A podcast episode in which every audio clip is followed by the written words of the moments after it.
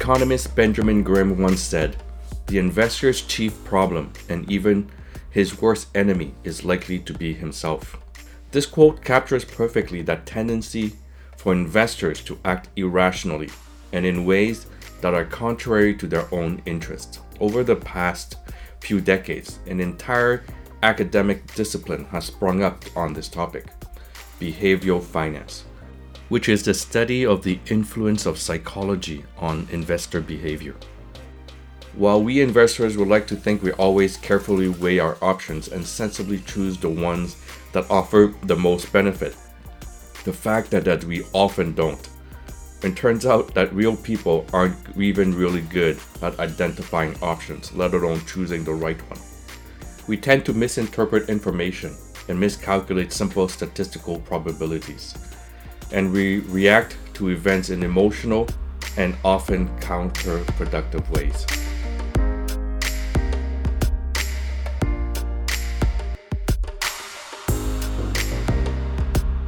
How's my financial health, Doc?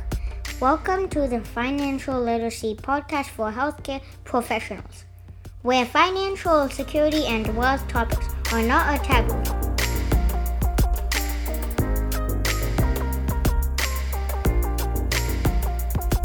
Welcome back, everybody, to the How is My Financial Health Doc podcast, and I am your host, Vu Kiet Tran.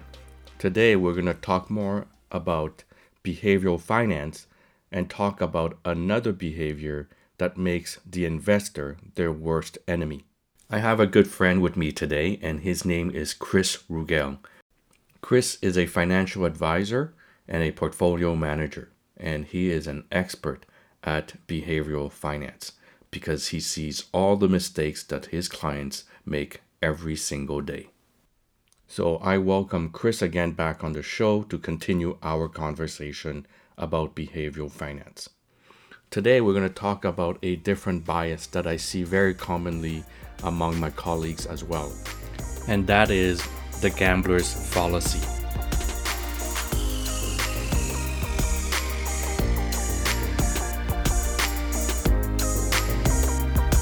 So let's come back to, I think, last behavior we mentioned earlier. We kind of left it aside, and that is the illusion of control, which also I think ties very well into wishful thinking, because we actually don't control anything.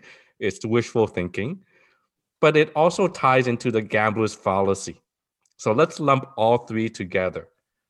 Oh, they're all related. Oh, they're so all related. And I know that people differentiate because there's different elements to them, but they are so all related. So if we start with the illusion of control, I think it speaks for itself, right? Like the illusion of control, that's the tendency that people think that they can, because of their abilities, they overestimate their ability to actually control events that affect them.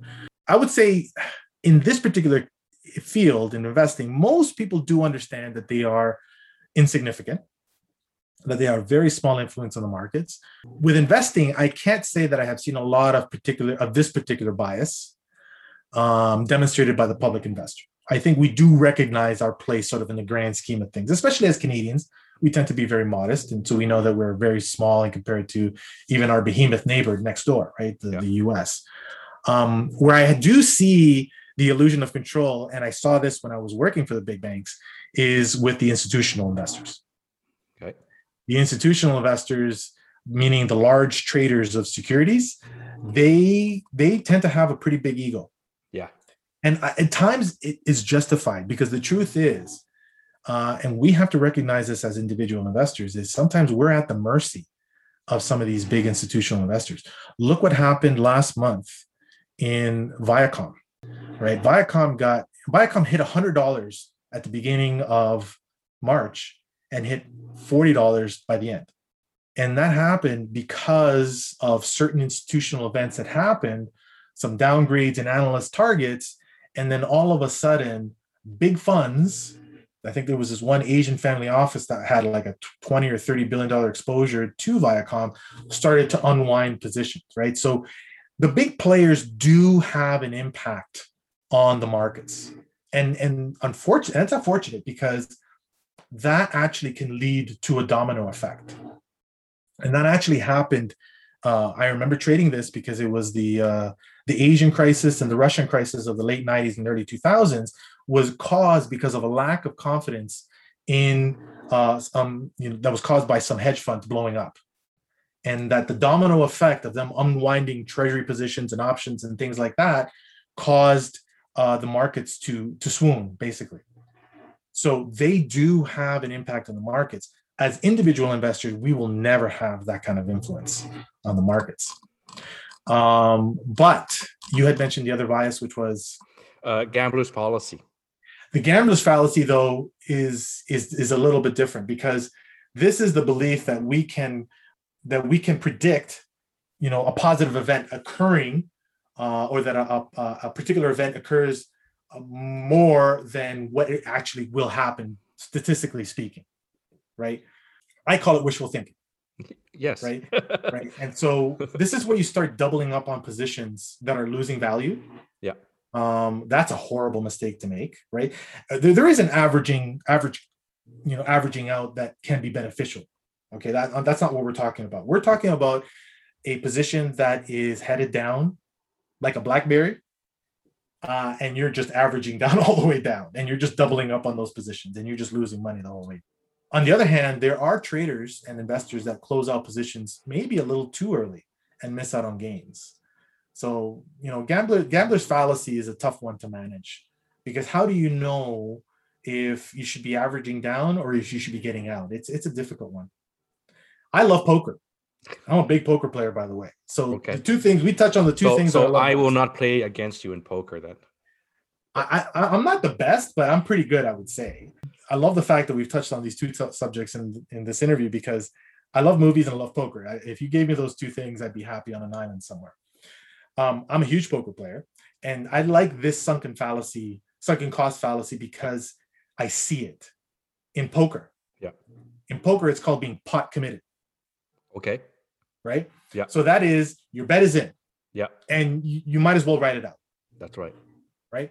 That's the rationale. Right now in poker, there's a whole mathematical equation that goes with it. Well, right. What's it worth me being in this pot, even though mathematically maybe I'm the underdog? Yeah. Right. So I might still be the underdog, but maybe there's enough money in the pot for me to be worth being in it. That's basically what that is in poker. The thing about poker is that there's almost like, unless it's a limit game, like an open limit game, if you're in a tournament, for example, your costs are sunk in.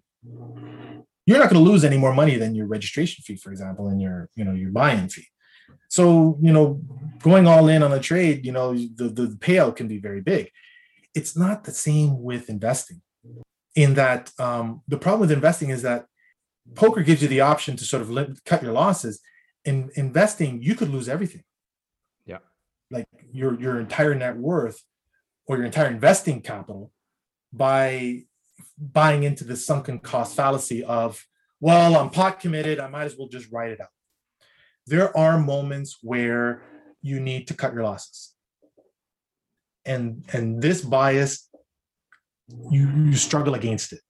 You struggle against the bias of, I don't want to cut my losses.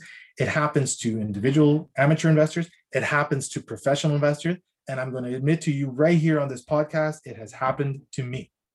A guy who's been investing for 25 years, it has happened to me. It will likely happen to me, because it's difficult to cut your losses.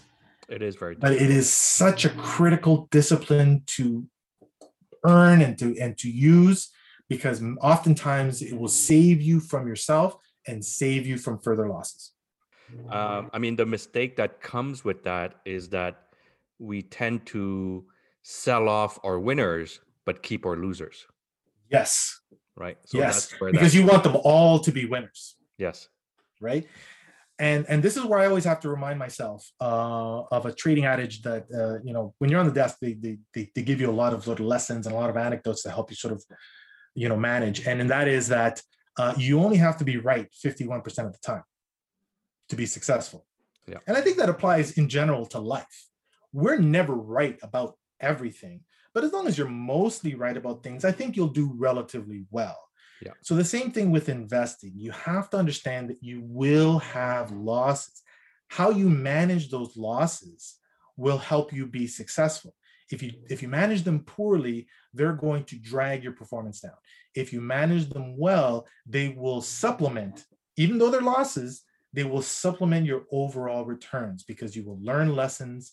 You will be much more willing to book gains when you have gains, and you will be willing to minimize losses when there are in fact losses. So there will be losses, but you will minimize them. And then as a whole, your portfolio will do well. But if you are writing out those losses all the way to the bottom, they will continuously hurt your overall performance.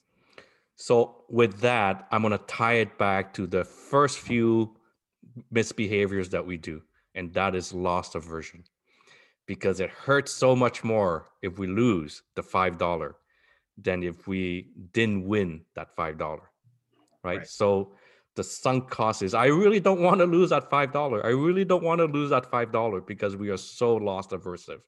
And so coming back to this sunk cost ties in very well with that loss aversion bias. Right.